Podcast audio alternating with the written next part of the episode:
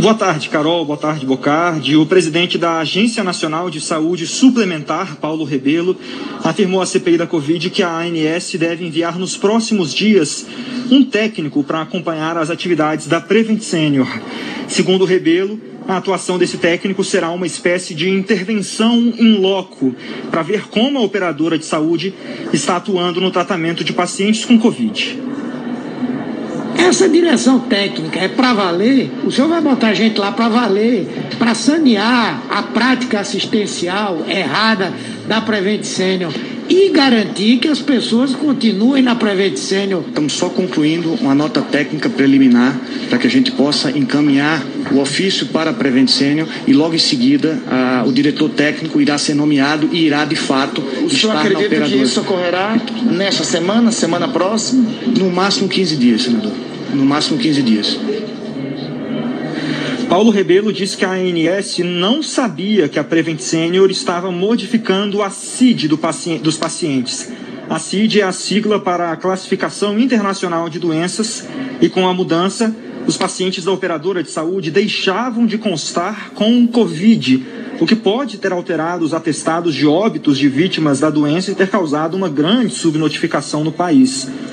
O, presidente da ANS disse que quatro processos foram abertos somente passado contra a Prevent Senior e ele alegou que a agência só soube do dossiê dos médicos pela CPI da Covid. No momento, a ANS está conduzindo as apurações de forma rigorosa e bastante cuidadosa, pois temos também que preservar a continuidade da assistência dos beneficiários que estão na operadora. Todas as informações levantadas estão sendo analisadas para que a agência tenha os subsídios necessários para a adoção das medidas adequadas. Também nesse sentido, cabe aqui uma palavra de tranquilidade aos mais de 540 mil beneficiários da Prevent Senior quanto à continuidade e à garantia da prestação de serviços da saúde suplementar contratados.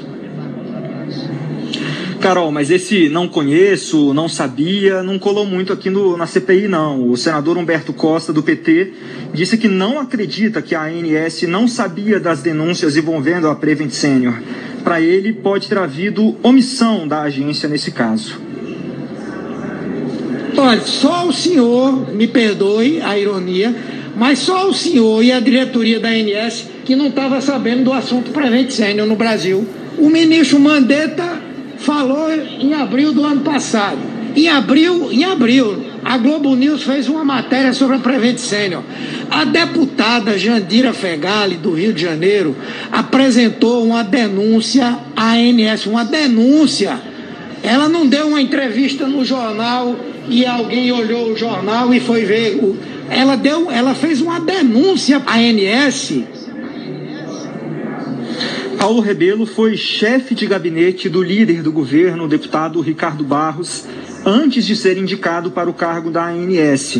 Durante o depoimento, ele negou que tenha havido influência de Barros em sua indicação para a presidência da agência, mas, claro, muitos senadores suspeitam dessa indicação, eh, levando em consideração a influência que Ricardo Barros tem, especialmente pela passagem que ele teve ali no Ministério da Saúde em 2017, 2018, na gestão do presidente Michel Temer, eh, e também por ele estar envolvido, eh, ser suspeito de estar envolvido em outros escândalos no Ministério da Saúde durante a pandemia, como no caso da compra da vacina Covaxin.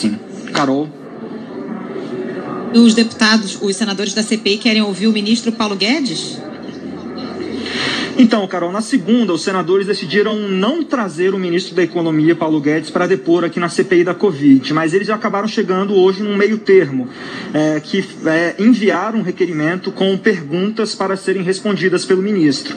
Esse questionário é composto por 21 perguntas sobre a avaliação do Ministério da Economia sobre a imunidade de rebanho, a relação com a Prevent Senior, além de questionar também sobre é, como foi tomada essa decisão de fazer o auxílio emergencial e também a demora da volta do auxílio emergencial no início deste ano. No fim aqui da sessão da CPI, o relator Renan Calheiros também anunciou a inclusão do presidente do Conselho Federal de Medicina, Mauro Luiz Ribeiro, na lista de investigados Segundo Calheiros, a decisão se deu pelo apoio de Mauro ao negacionismo, pelo suporte à prescrição de medicamentos ineficazes contra a Covid e pela omissão de fatos claramente criminosos.